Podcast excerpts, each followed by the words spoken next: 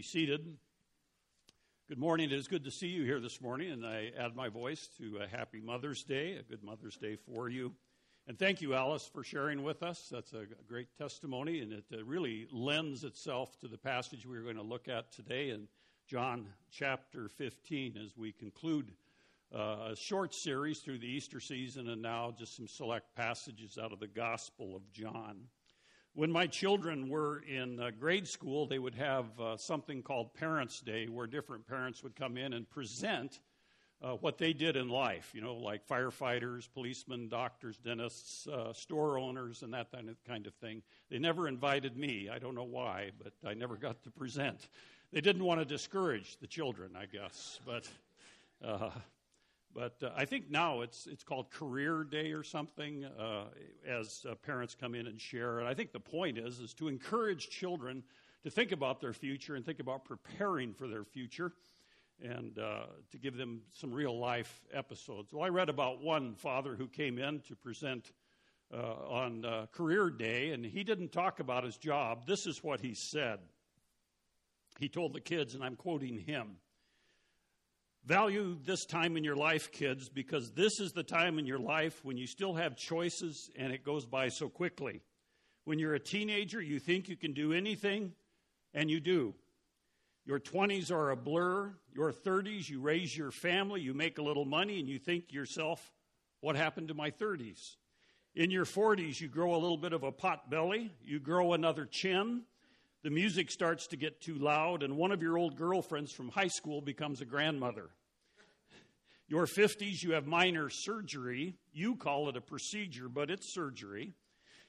In your 60s, you have major surgery. The music is still loud, but it doesn't bother you anymore because you can't hear it anyway. In your 70s, you and your spouse retire to Fort Lauderdale. You start eating supper at 2 o'clock in the afternoon. You had lunch around 10 in the morning. You spend most of your time wandering around the malls looking for the ultimate in soft yogurt and muttering, How come the kids don't call? And uh, by your 80s, you've had a pretty massive health failure, and you end up babbling something to your nurse, and you start calling her mama. Any questions? Unquote. Well, with that jaded view of life through the decades, I recognize I'm closer to Fort Lauderdale than I am to raising children in my 20s. Uh, but uh, the aspect is, is uh, that's a very jaded view of life, and it actually was not a real thing. That was Billy Crystal playing a part in a movie. Uh, but it re- does bring the point up is what does it matter? What does this life mean? Is there meaning to our lives? Does it count? We all want to think our lives count. And for every mother here with small children, we recognize that you want your children's life to count also. And so, are we living a productive life? And how do we measure that? What yardsticks or measurements do we apply uh, to what really counts in this life? And the danger, of course, is, as we count our lives by the measurement that society and our culture gives us or our peer groups give us. But really, what is the measure? Our measure is it measured by God alone. And I believe it is. And I believe His Word teaches it. So, what does a productive life look like? Today, we come to this passage in John chapter 15, very familiar to probably many of you. And it's uh, right in the middle of a long teaching session that Jesus is having with his disciples. If you look at your Bibles in uh, chapter 13, it begins with this. He has the Lord's Supper, uh, which is the Passover meal before he is arrested and crucified. And uh, Jesus is giving this long teaching to his disciples. By this time in John 15, uh, Judas, of course, is left to betray him, so he's left with the 11. And this is words for people who have faith in the Lord Jesus Christ. And he talks about the role of the Spirit in John chapter 14. And here, this passage of John 15 that uh, Bill read for us is this famous teaching about uh, the vineyard, the vine dresser uh, the vine and the branches. And then he goes on to our relationship with the world at the end of chapter 15. Chapter 16, the Holy Spirit has promised. What a great passage that is. We could spend a lot of time in these three or four chapters of the Gospel of John. But I've chosen today to go into this passage in John 15 1 through 17. And we'll see how far we get because we can spend a lot of time here. In, if you were listening carefully as Bill read this, you recognize that there was a lot of talk about fruit and about abiding, especially in verses 1 through 11. Fruit and abiding. And in the Old Testament, there's this whole imagery that comes forth about Israel being, being the vineyard. And we're familiar with vineyards and with grapes because we're surrounded by them. If you drive to Wenatchee, you, of course, see the, all the vineyards, and you go almost any place in Washington state, and you will see vineyards and vines and grapes and fruit. And, and uh, so we have this picture around us, although it differs from what the first century Jewish people understood about vineyards. But in the Old Testament, frequently that metaphor is used of Israel, and it uh, talks about Israel being depicted as a vine transplanted from Egypt in the Exodus, and also being brought to the fertile soil of the promised land in Ezekiel 17. Also in Jeremiah, the prophet Jeremiah warns them about the vineyard being trampled. In other words, uh, the Assyrians and the Babylonians would carry off Israel, the vineyard, into captivity. In Isaiah 5, Isaiah has the great hope of promise that God will carefully and tend the fruit, and he cares for it. And then there's this issue of fruit that uh, mentioned here in Jesus' teaching. In this passage, it occurs some eight times, as well as the word abiding, which occurs some ten times. So the Apostle John is being very repetitive, and he's making an emphasis as he records Jesus' words, Jesus' teaching about fruit and abiding and these vineyards. And uh, fruit in Scripture is used variously in different ways as a metaphor to describe truth that God is conveying. Uh, figuratively, we think of fruit as uh, the issue of our physical bodies in the sense of children. That's one uh, thing, or descendants in Genesis 30 and elsewhere. Fruit is often indicates thoughts that are close to our words. In other words, our words are the fruit of our thinking, they spring forth from our thinking. And the fruit is the results of the Spirit's working in the lives of believers in Galatians chapter 5. It's manifested in how we live out our life. That's called fruit. also in Philippians and James, he talks about the fruit of righteousness, the fruit of repentance in Matthew 3, the fruit of light, Ephesians 5. They're expressions of righteousness, repentance, and moral purity. That is fruit in our lives. And Jesus cautioned his hearers about false prophets who could be identified by the fruit they produced. Uh, he told them just to look at their lives and what qualities are manifested in false teachers. That will identify them. That's a type of fruit. Jesus also warned of the necessity of bearing fruit that was compatible with citizenship in the kingdom of God in Romans 1, eh, or excuse me, in Isaiah 3 and John 4. It's also used as a picture of Christian converts, those who accept Jesus as their Savior. And so, in a sense, if you're a Christian here today, you are a product or a fruit of those things. Romans 1, 1 Corinthians 16. Isaiah 5 talks about the fruit being God's exercise of justice and righteousness. And so we come to this passage today, and this passage about the vine dresser, the vine, and the branches, and the fruit, and abiding, all answers a question that the disciples were undoubtedly asking, which began in chapter 14, verse 12. Look at your copy of God's Word. Chapter 14, verse 12, Jesus is teaching. He says, Truly, truly, I say to you, he who believes in me, the works that I do, he will do also, and greater works than these will he do because I go to the Father. And the automatic question by the disciples would be, how is this going to happen? And Jesus is answering it here. And he gives us the answer of the fundamental issue of the bedrock of a meaningful life the bedrock of a meaningful life. And again, he goes back to the metaphor of the vineyard. Now, uh, I understand. I don't know much about vineyards. I understand that it's called viticulture, and it is an arm of horticulture. And those of you, we have a grapevine in our backyard, and it's quite large now. It's been there for almost 20 years. I do understand it takes pruning and it takes some care to receive a crop of grapes. So The bedrock of a meaningful life we find in verses 1 through 11. And verses 1 through 2, 2 answers the question how do I have a, a, a, a meaningful life? How do I have a life that's not wasted in that sense? And this is the cause of a meaningful life. Look at verses 1 and 2 again. I am the true vine. Here is one of those great I am statements by Jesus, which echoes back to Exodus chapter 3, where God told Moses, I am that I am. And of course, for the Jewish listener in the first century, they understood very clearly that Jesus was claiming equality with God when he said, I am. And here he uses this metaphor of the true vine. I am the true vine because Israel was called throughout the Old Testament to be the vineyard. They were to be the vine that glorified God, that spread all over the world, that testified to its neighbors. And yet Israel had failed in that. In fact, by now in the Gospels, Israel had rejected Jesus as the Messiah.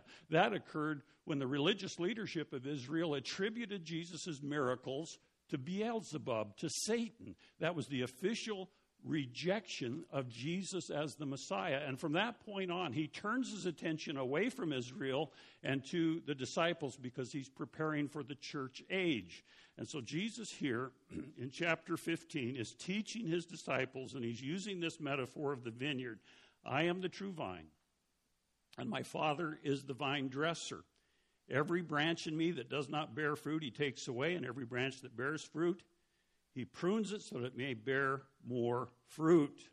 Now, this is a hotly contested passage of Scripture. Let me say that right up front. Because if you go down to verse 6 in this passage, you will see that it reads If anyone does not abide in me, he is thrown away as a branch, dries up, they gather them and cast them into the fire, and they are burned. There are basically three positions on this. Let me just very quickly line them out. If you are of a Calvinistic persuasion, that means an adherent of John Calvin's theology, which would be Reformed churches, Presbyterian churches, and many, many others, you see this as people who profess Christianity but are not truly believers, okay? That's the first position, and they have arguments for that. this, on the other end of the spectrum, is the Arminian position. Jacob Arminius, not to go into a lot of history, uh, had a theology which said you could lose your salvation. And Arminianism is uh, very clear in Methodist churches, uh, Nazarene churches, uh, Pentecostal churches. But in that way, they would say that these are believers in this passage that Jesus is talking about, but they lose their salvation.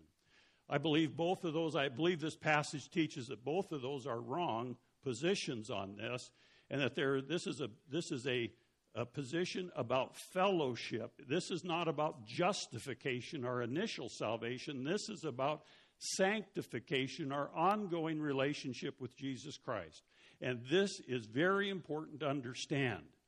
This is not about Christians or people who say they're Christians who are not Christians. This is not about Christians losing their salvation. This is about our walk with Jesus Christ. That's why he uses the word abide 10 times here. Abide means to remain, means you already have a relationship, but your fellowship is what needs to remain. And so the bedrock of a meaningful life is the fact that we need to understand that Jesus is the true vine and the Father is the vine dresser. This is about communion with Christ, not union with Christ. You need to understand that difference. Uh, you may have heard about the man who, through a mail order company on the internet, probably Amazon Prime, he sent for a kit uh, so he uh, plans so he could build a birdhouse. And instead of sending him the right plans for a birdhouse, they sent him plans for a sailboat. And uh, he tried to put it together, but it just wouldn't work. And he uh, couldn't figure out what kind of bird was going to live in this kind of a birdhouse. So he sent an email back to Amazon Prime and the ports people, and they wrote a letter of apology and added this postscript. If you think it was difficult for you, you should have seen the man who got your plans trying to sail a birdhouse. You know, a lot of people are trying to operate on the plans of Christ when they aren't even Christian or when they don't understand the basic premise of what Jesus is teaching here. make sure you understand the position about what Christ is calling us to before you try to apply the principles.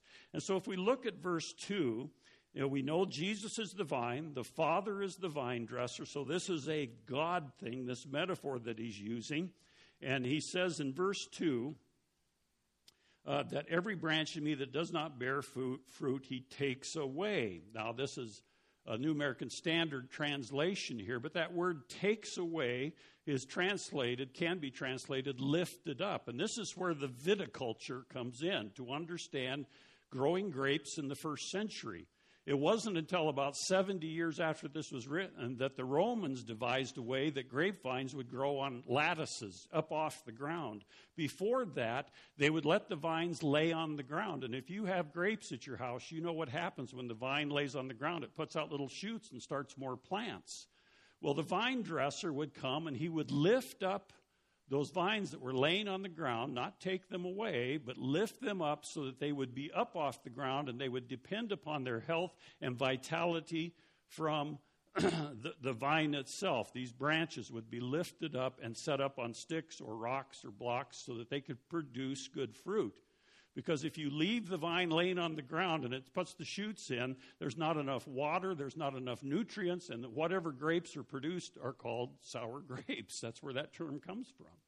And yet, he lifts them up, this vine dresser, and that's what that word means. And he says, I lift them up, I take away every branch that bears fruit, and he prunes it so that it may bear more fruit. That word prune is the same word that's used later in verse 3, where he tells the disciples, You are already clean. That's that word pruned because of the word I have spoken to you. So, in other words, this is all metaphor. This is figures of speech. He's using uh, a vineyard to illustrate to the believer what it means to abide in the vine. And this is Christ speaking. These are lifted up the branches are pruned. The vine dresser in the first century Palestine would go through and lift up the branches and put them on rocks or sticks, and then he would clean the leaves off because the dust would blow in and stick to the leaves, and he would clean everything up because he wanted a great crop of fruit. By pruning this, the Father prunes these branches that are bearing fruit, that they may bear more fruit. A wise and holy Father, and we need to understand this a wise and holy father removes all the useless things that would sap the energy and strength out of the branch that keeps it from bearing more fruit. Constant pruning is necessary. If you were to come over to my backyard, you would see this, uh, uh, this grapevine that covers the back fence and comes up the side fence. And every year, Don prunes it. And we, we carry those away, but it's pruned so it'll be healthy and constant pruning is necessary if you want fruit. Such uh, could we could conclude then that the Father removes the useless and harmful things from our lives. It could include disciplining us out of Hebrews chapter 12, bringing into our lives physical limitations, allowing material reverses and losses, Hebrews 10, permitting family losses, James 1, exposing us to unjustified persecution, 1 Peter 4, Whatever it takes, the vine dresser, who is absolutely holy and wise and makes no mistakes, does that in order that we may bear more fruit. We had an example of that uh, by Alice's own testimony. She said it wasn't until she got sick and had some very great challenges in her lives that she got serious about this. I so appreciated that. I so appreciated what she said. The word is that same root word that's translated clean in verse 3, where he assures, he assures the disciples that they are already being pruned. They are believers. Donald Grey uh, Barnhouse, who was a great preacher and commentator, relates the following about an unusual grapevine. Uh, he writes that in Hampton Court near London, England, there is a grapevine behind glass that is about uh, a thousand years old and has one root that is at least two feet thick. Some of the branches are over 200 feet long. Because of skillful cutting and pruning, the vine produces several tons of grapes each year. Even though some of the smaller branches are 200 feet from the main stem, they bear much fruit because they are joined to the vine and allow the life of the vine to flow through them. Jesus is the vine. We are the branches when we need pruning. The goal is always more fruit. And so that's the cause of a meaningful life. The conditions of a meaningful life we find in verses 3 through 6. Notice again verse 3. You are already clean because of the word which I have spoken to you. Abide in me, and I in you, as the branch cannot bear fruit of itself unless it abides in the vine, so you that you cannot unless you abide in me. I am the vine, you are the branches. And so Jesus Christ tells us that there is uh, conditions for a meaningful life. Jesus is addressing those who are believers, where he says, "In me." The you know unbelievers are not in Christ. Only believers are in Christ. Abiding can be translated. I think if you use the NIV, it says remaining with. The key is fruitfulness when we remain. Abide occurs some 118 times in the New Testament, and John uses it 24 times in his gospel. So it's a very familiar word that illustrates how we live with him. It's about fellowship. In 1 John, it's about fellowship. Uh, if we don't abide, it results in temporal judgment and loss of rewards. One thing to understand, according to viticulture, is there is pruning that is done before the fruit season in the spring. It's those little shoots, those suckers that come out that want to find a place to root. And so they would trim those off so that the fruit or so that the vine would be healthy, the branches would be healthy. But here in verse 6, it's talking about temporal judgment. It is he's using the issue of fall pruning. Uh, in verse 6, look again at verse 6. If anyone does not abide in me, he is thrown away as a branch and dries up, and they gather them and cast them into the fire, and they are burned. You don't do that in the spring before the fruit season because it's only these little suckers and little shoots that are coming out if it's been pruned correctly. But the fall pruning is when you cut away the woody stems and the things that uh, are not going to be productive to the vine itself. And so he's using this is the fact that not abiding in Christ has serious consequences. The person is cast out as a branch, indicating loss of fellowship. We believe here very firmly in the security of the believer. The believer is secure in their profession of faith, and security is given to us by God, declared in His Word. Whether we believe it or not, His Word declares it. And so when we have loss of fellowship, that's not loss of salvation. I've illustrated it many times. My father, my biological father, and I had a falling out when I was in college, and our fellowship was broken, but our relationship was secure. Nothing was going to change the DNA. He was always my father, I was always his son. And if you're a believer in the Lord Jesus Christ, the DNA is set, and it's not dependent upon us, it's dependent upon the blood of Christ, what he has done for us. And so we are secure, but we can be out of fellowship. Our sin causes us to be out of fellowship. And if we are not abiding in Christ, remaining in Him, going our own way, following the world's ways, there'll be a loss of fellowship. The person is withered up. It's indicated here. It's a loss of vitality. Our sin, just like David when he sinned with Bathsheba, his, his, his bones dried up. He said he was trying to describe how he felt and a person is burned, indicating a loss of reward. Burned here is not the hellfire that the Bible talks about, it is a figure.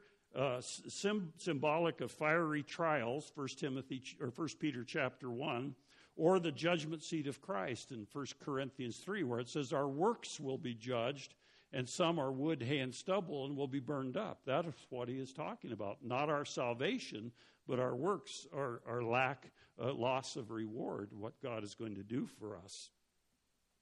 And it actually produces spiritual disaster. Some commentators believe that he's speaking about physical death. If a believer is out of fellowship long enough, they can die physically. He can take them home uh, whenever he wants. Uh, so we need to trust in what Jesus Christ is doing, and we need to abide in him.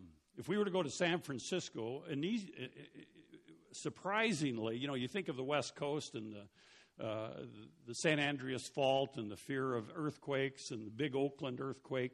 I'm told, now, I did not check this out on Snopes or anything, but I am told that the safest place in an earthquake to be is in the middle of the Golden Gate Bridge. Now, I don't know. It, does, it sounds counterintuitive to me, but yet it tells us here one thing I read was that The Golden Gate Bridge will withstand probably a 9.0 on the Richter scale. It's a magnificent structure. It will not fall for two reasons. One, it's flexible, and that sway it'll sway. And another reason it stands is because it's a marvel of cantilevered suspension and construction. Every bit of concrete, all of the pavement, every bit of steel and the entire bridge, all of it relates one piece to another. Every piece of metal in the bridge relates to the two gigantic cables that finally come to two great piers that go down into bedrock and two anchors out on each side. That's the genius, this writer says, of the suspension bridge. Every single piece of metal, every single piece of concrete is preoccupied with its foundation and it's satisfied with the foundation. You don't see a big, huge cable going from the top of the towers of the bridge over to the Transamerica Tower downtown or over to the redwood trees in Marin County. You don't have that. They decided to put their trust in the pure living rock and those great piers that go down into. A meaningful life is anchored foundationally in Jesus Christ, the rock of our salvation. In verses 7 through 11, there are five consequences of an abiding life. Look at verse 7 with me. if you abide in me and my words abide in you, ask whatever you wish, and it will be done for you. This is confidence in prayer. There are those times where we lack great confidence because of things that come into our life. But because we are abiding in Christ, we can have confidence because Christ will guide our thoughts. He will give us the desires of our hearts. And because Christ is in control in His sovereignty, we can have confidence in prayer. Secondly, in verse 8, my Father is glorified by this that you bear much fruit and so prove to be my disciples. There is glorification of the Father. Fruit bearing is an evidence of discipleship. It's a common outworking. If you're a branch on a grapevine, your common outworking is going to be to produce grapes. It'll be produced through you. And then in verses 9 and 10, you will experience love relationships. Look at verse 9. Just as the Father has loved me, I have also loved you. Abide in my love. If you keep my commandments, you will abide in my love. And just as I have kept my Father's commandments and abide in his love, there is this experience of a love relationship as Alice mentioned, that she could go, she knew this intuitively, and she was told this that any time I want to talk to Jesus, I can talk to Jesus. Why would Jesus listen to us? Because he loves us. We are the object of his affection. He died for us. And in verse 11, we will experience complete joy. These things I have spoken to you that, that my joy may be in you and that your joy may be made full. This is unique to the Gospel of John he talks about joy, that Jesus talks about this, that our joy would be made full. Even in the midst of difficult circumstances, adversity, and challenges that each one of us face, there can be great joy because of what Christ has done. And then elsewhere, uh, we will have uh, the fifth consequence of an abiding life is effective evangelism. In other words, effective outreach. Back in 1335, just page back there, Jesus, uh, excuse me, says there, uh, By this all men will know that you are my disciples if you have love for one another. And then in uh, 15:8, my Father is glorified by this that you bear much fruit. And so there is effective evangelism in that. There are some things about living and abiding in the Christian life there are questions that beg to be answered no matter what your role and station in life is, whether you're in your 20s, your teens, your 20s, or your 80s, wherever you are in life. It doesn't mean that you stop abiding or that you can't abide.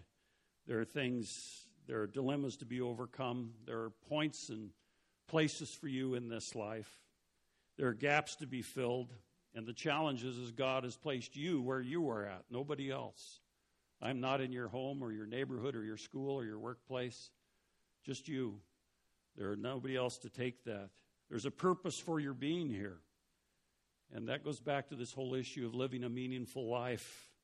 You are meant to answer something, solve something, provide something, lead something, discover something, compose something, write something, say something, translate something, interpret something, sing something, create something, teach something, preach something, bear something, overcome something, and in doing so, you improve the lives of others under the power of God and for the glory of God as you are there. That's the first point of this sermon. And I stand here before you today that today you've just heard a one point sermon. Okay? The bedrock of a meaningful life. Now, on your bulletin outline, if you were reading that, there are five marks of meaningful life, verses 12 through 17. And that is your assignment this week, that you go through verses 12 through 17 and see if you can pick out the five marks of a meaningful life. They're there for you, and you may come up with more than that. That's all I saw. But you, you may come up with more than that, but uh, that's your assignment for this, this week as you go through that, and we'll touch base about that next week. And so you just have had a one point sermon, and now this week you get to finish it by looking up the five marks of a meaningful life in verses 12 through 17. One time uh, when we lived in Dallas, we had a, a good friend named Dee, and we were over at her house one evening, and she was hosting a missionary lady from the Sudan. She had ministered in the Sudan for some 20 years. Uh, she was unmarried, and she'd been there by herself with a mission agency and uh, in Bible translation as well as evangelistic work. And she was just very personable, and I remember she related some fascinating accounts of her ministry among the people of the Sudan, uh, including this story. She told that every evening when it would get dark, uh, the people uh, of Sudan in the village she was living in she would have oil lamps burning in her, her screened in house. They didn't need windows, of course, it's so warm there, but her house was screened in.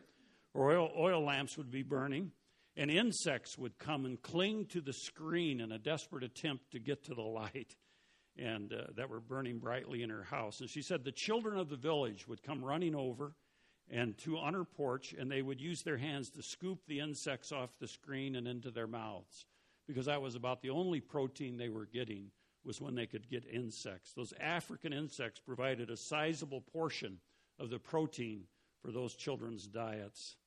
And uh, this lady missionary went on to talk about the immense wealth that we in this country have and the things we enjoy, the blessings of abundance, and yet the danger of being spiritually impoverished because we are deflected from what are really, uh, what is a really meaningful life as a nation.